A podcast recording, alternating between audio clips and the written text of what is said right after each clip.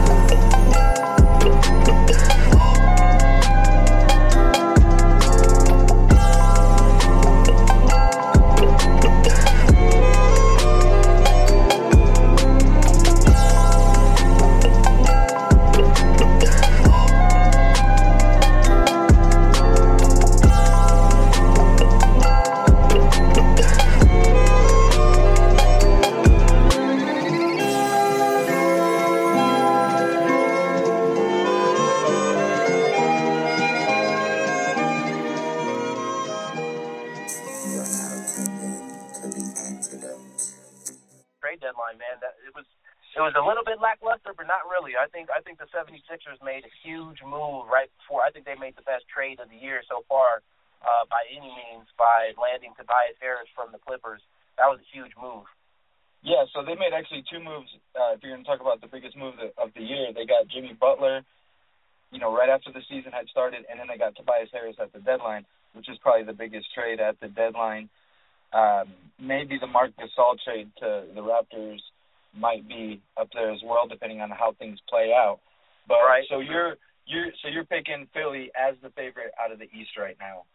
I'd the have the favorite out of the East right now for the NBA, just because of that move. I mean, if you look at their starting five now, uh, man, top to bottom, I also think that they could really give the if they can get some cohesion together by the end of this season, and they put together some some really good uh, wins.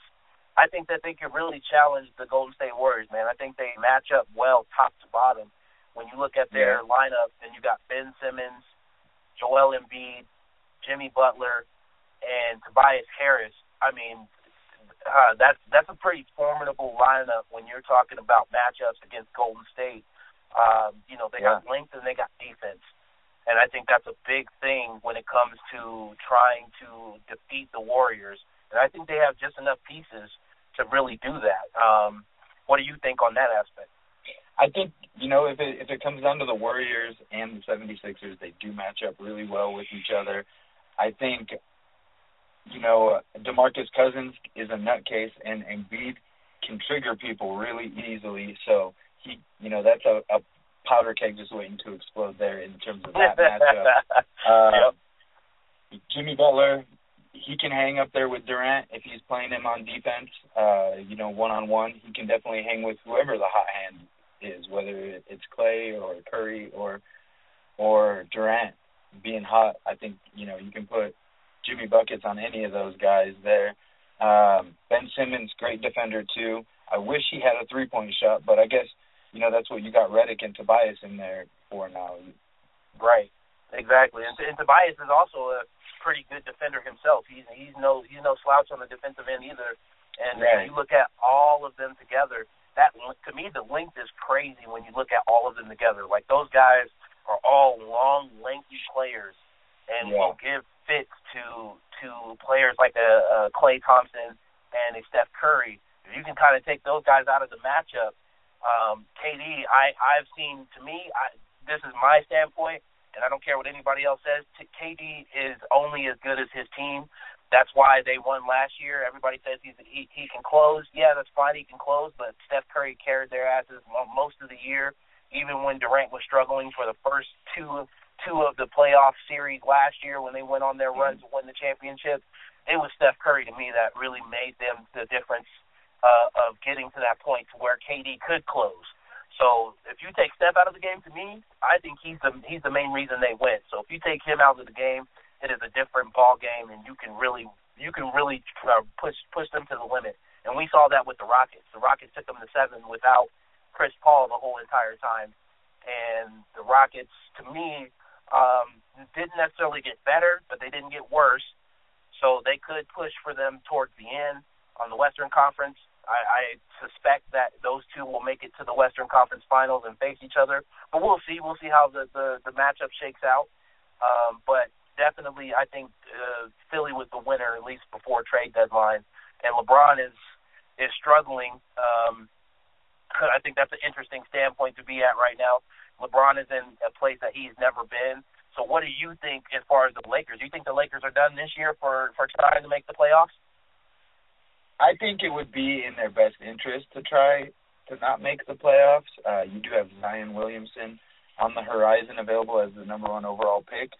So if you are the Lakers and you have a lot of money on the table to where you can sign two max deals to surround LeBron with and potentially get that number one overall pick and get Zion on a rookie deal, it makes things really interesting, right? Yeah, so, sure does. So I think that the possibilities there, the possibilities of the NBA lottery being rigged for a player like Zion to, to team up with LeBron are there as well. Uh, you know, they never show us they never show us actual lottery balls popping up on the screen. They just tell us who the pick is going to be. Uh, but you know, regardless of that, I think that's a position you want to put yourself in rather than what losing to the Warriors in the first round, getting swept as getting swept. Yeah. You know what? What good is that going to do? What what good is getting Brandon Ingram and Kyle Kuzma that playoff experience if you're just going to ship them out anyway? That's true. You know, and, that, and honestly, I haven't even heard it put that way. That's that's a great fucking point because they're they pretty much were going to give away the kitchen sink to to get um, Anthony uh, Davis. Anthony Davis, yeah, getting getting him over there. And uh, actually, just today they fired the GM for the Pelicans. Um, Dell Demps yeah. just got fired today. Um, so who knows if that actually will still happen? I think it's a potential, but now all the teams know, and I think that was done by Magic, in my opinion, to go ahead and lay all his cards on the table because now teams know what to expect that they're going to want an AD, and they're really just saying, "I'll give away the entire fucking house and the backyard yeah. pool to get AD, and I don't care if I have to get signed some dudes off the street. I have AD and. LeBron." And uh, right. I think that was a bad move by by Magic in that standpoint. Um, it's pretty yeah, funny, definitely. and I think also this is and this is interesting too. You know, uh, obviously with the new draft uh, format for the All Star game, um, there's a lot of talks of LeBron basically drafting the team that he would want to see or players he would want to see in LA. So that's why he drafted some of those guys because that's who he wants to see in LA. What do you think about that? For I, I think, think so too. Funny. I think it said something like eight of the first nine picks he made were all going to be free agents in the next couple of years.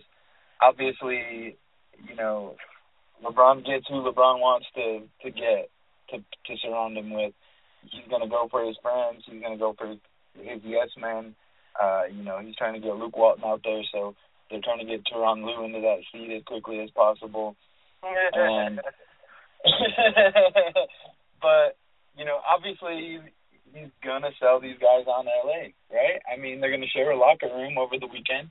He's gonna try to sell somebody on joining him there, whether it's gonna be Kyrie Irving, uh, whether it's gonna be Kevin Durant, who I think is probably the most likely to to head over there because you know he's looking for some shadows to be under. So, you think that he's gonna go there? I, I really don't. I don't see him going there just because of his his thing. But I, I, I what he said. But I remember you have even said to me you know, that's all just a, a good.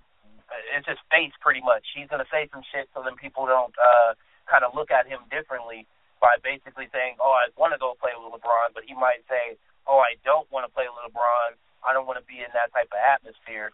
What does that say about LeBron yeah. and his legacy as well? Because I feel like a lot of players really don't want to play with him. If anything, they want to beat him because uh, he's been doing it for so fucking long and he's been running the game since Kobe retired. I think there's a couple of people like that. I also think there's a couple of people that, you know, use LeBron's childhood friend Rich Paul as their own personal agent, such as Anthony Davis and Kyrie Irving. Uh, so obviously they're all trying to get in on that that team that LeBron has around him. Obviously they know what they're doing when it comes to making money off the court. Uh, obviously LeBron. I mean, another thing that's on the table too is what about circumventing the salary cap? What if, what if LeBron tells you, hey, take ten mil less a year, I'll make sure you get ten mil off of Space Jam 2, and I'll give you a part. I mean that's Right. true.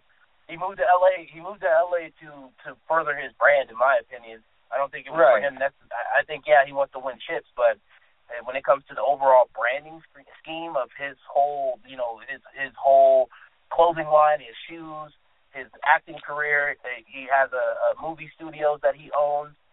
Uh, yeah, TV for producing. studios. But yeah, so he he I think he's he's trying to move in all the different facets. So it's not just that; it's a, it's a play of using LA and as an example to to just be like, hey, this is the city of stars, so you need to come here.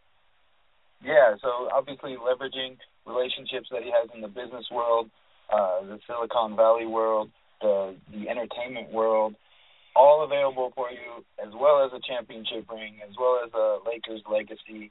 Uh, you get to be known as one of the greatest Lakers of all time anytime you bring in the championship to to that town. And I don't know, but to back to your original question, I think it's best to tank if you're the Lakers. Get it, get that lottery pick. You have a chance at Zion. If you're making the playoffs, you don't. Exactly. So you got you got a valid point there, and uh, I think it's going to be interesting to see how it shakes out by the end of the year. I know LeBron hates losing though, because he is on the verge of missing his first playoff since his rookie year. Yeah. Um, so I, I think he has a lot of the line on that as well, because people are going to talk shit about him regardless. Um, so just add more fuel to the fire by missing the playoffs.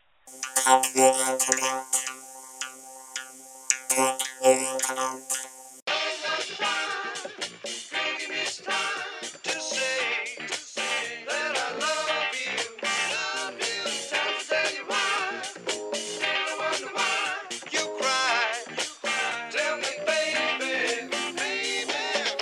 hard to find. Girl, give me some time to say that I love you. No time to say goodbye. I always wonder why you cry. Tell me, baby. The words are on my mind, but girl, give me some time to feel what I need to. And when the time is right, and we're moving with the night, you'll know that I love you. You and I, we cannot be replaced. No, cause you and I, you and I will find a way. You and I will find a way. Uh, love is hard to find. Girl, give me some time to say that I love you. No time to say goodbye.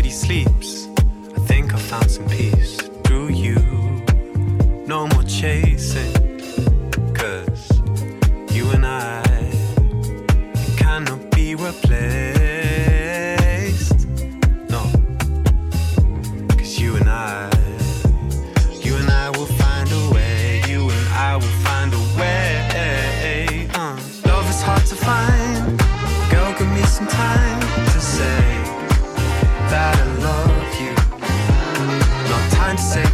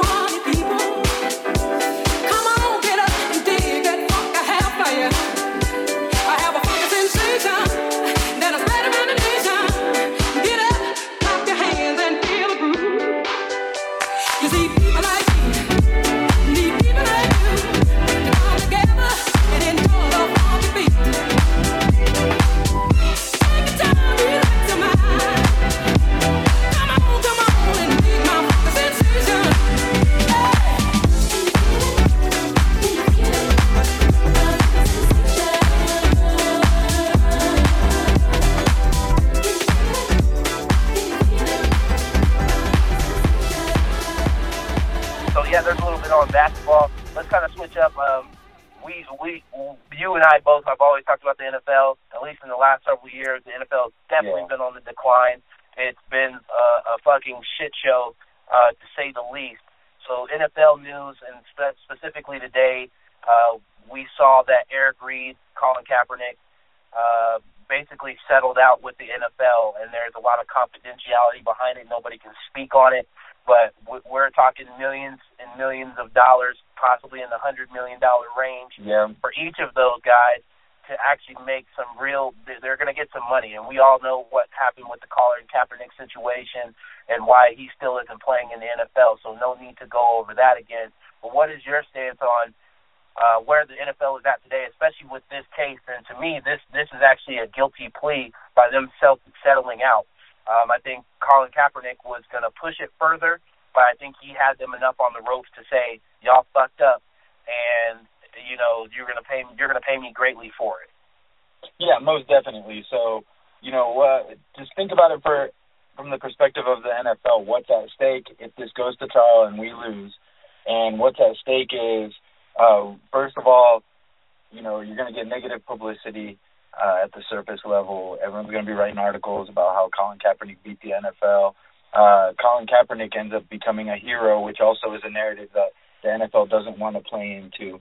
But even more importantly, how it affects them financially. So if they're caught in collusion, they're caught in violation of the collective bargaining agreement that the union and the owners, uh, you know, the, basically the contract that they work under so the CBA being violated instantly voids the CBA on the players' end, gives the players' union way more leverage into any negotiations going forward on that. So we're talking about billions, maybe trillions of dollars once the dust settled uh, that the NFL could lose.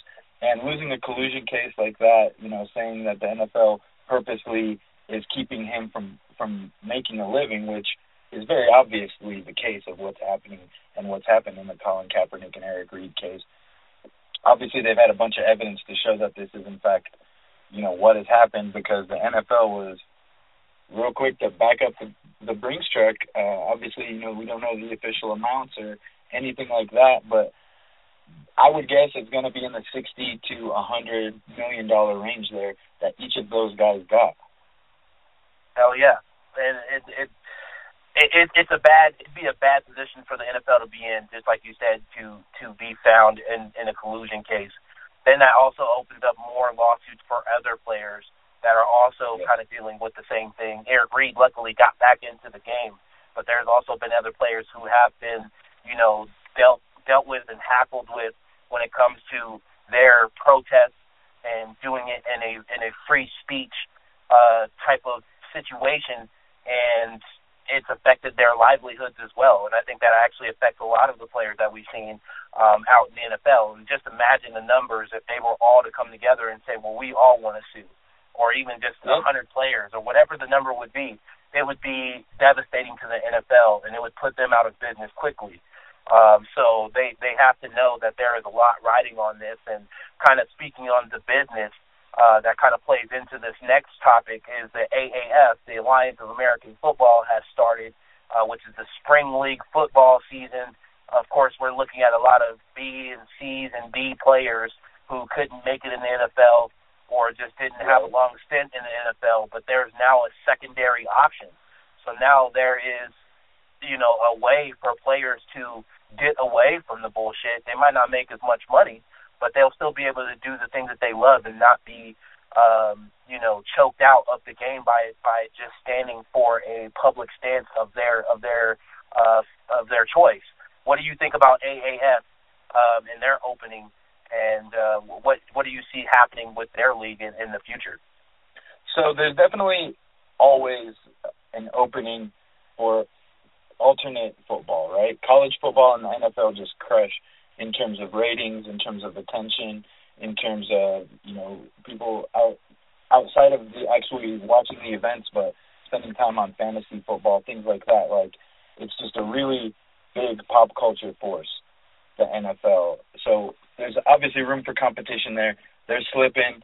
Uh, you know, people that beat their wives get back into the league before people that just stand for social issues on the, right. on the field, you know, and have no problems craziest shit ever, dude.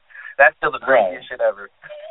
right. So you know, if you smoke tree like Josh Gordon, you're gonna be gone forever too. While these guys can, you know, you can punt a girl through the uprights better than Cody Parkey and still get a job in the NFL.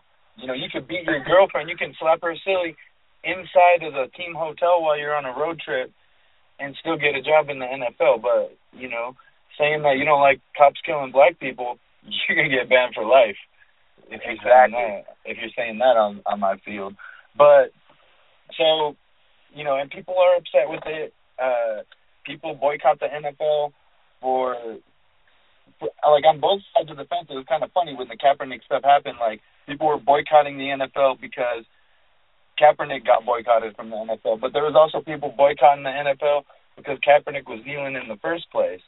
So right. they're kind of in a lose-lose situation it just tells you that people are ready to boycott the NFL. Period. So right. there's room for competition. There's room for a competitor in there. The XFL is coming up next year, so it'll be very interesting to watch these leagues and the level of talent that they're they're able to get. Because obviously, there's a lot of money to be made if you can compete with the NFL or provide an alternate football product to the American public. Because they've shown that they will consume it. Exactly, because uh, the the AAF officially launched uh, last weekend and on the inaugural night of the first game, the uh, Houston Rockets and Oklahoma City Thunder were playing, and they actually uh, beat out them slightly with the viewers.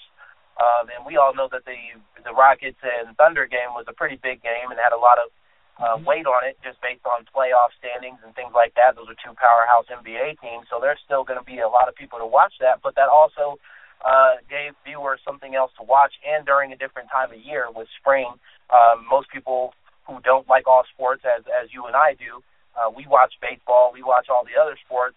Um, a lot of people don't, and so they actually turn to that game. And I actually saw a lot of good things that I like. Uh, one of the biggest things that I liked was uh, hitting seemed to be okay because one yeah. of the court, the quarterback of the, of the team playing for uh, the I believe it was the San Diego team. Uh, he got his head knocked off, and literally his his helmet flew off. And I've seen that. That that would have been a flag in the NFL. Um, so I think that's that's going to also entice people to watch it again because if there's not flags for everything, uh, as, as as the NFL has changed their way, and I understand for protecting players and all that good stuff, but when you take away the actual fundamental part of just hitting and tackling, that's the whole point of the sport. You might as well just eliminate it and make it two hand touch at this point. and I think the AAF is is actually trying to change that narrative a little bit. And they said, yeah, you know, the quarterback understands what type of risk they're taking as being a quarterback, and if you can't protect yourself by paying attention and seeing a blind side, and the dude gets lit up, it's going to happen. Um, and you can't throw a flag every single time. So I think that's going to be a huge dynamic to to people actually switching over to the AAF because they're going to be like, well, damn, they can hit they can hit on this on this league um, and it's not going to be a flag. I know that was very yep. enticing for me. Um, so yep. I think I, I think uh, watchers will definitely be like, oh, okay, I like this. Now, at the same time, we're not talking high level football because it's not the the best of the best. But there are some guys out there who've played in the, in the NFL, who've been drafted by NFL teams, who've even taken some NFL snaps, who are also playing in that league. So I think that's going to be a big thing. And it's run by Hines Ward, um, who was the um, who was the Super player. The, the, yeah, he was Super Bowl MVP, player president for the NFLPA at one point, and now he is the pr- director of operations for the AAF. So I think he understands and he knows what to look for because he played football for like 15 years. So he knows what's up in the NFL. So he knows what's up. Um, and I think that's going to be a great dynamic to see uh, as the spring continues to roll on. So that that's going to be crazy. I, I think I think it's going to definitely do some numbers in time. It's going to take time, but I think yeah. it will eventually really take off. Yeah, I think so too. And uh, the you know, like I said, I think next year Vince McMahon is bringing back the XFL. They said he's ready to put a billion dollars of his own cash into the pot. So that's something's something's got to give. There's there's a lot of money to be made. The NFL has been caught slipping over and over again. People are fed up with it. Uh, I'm pulling for the competition and very curious to see where it all turns out. Absolutely. So thank y'all for checking in with the antidote. Again, my name is DJ Craftmatic. That's Paulie. We're gonna get back into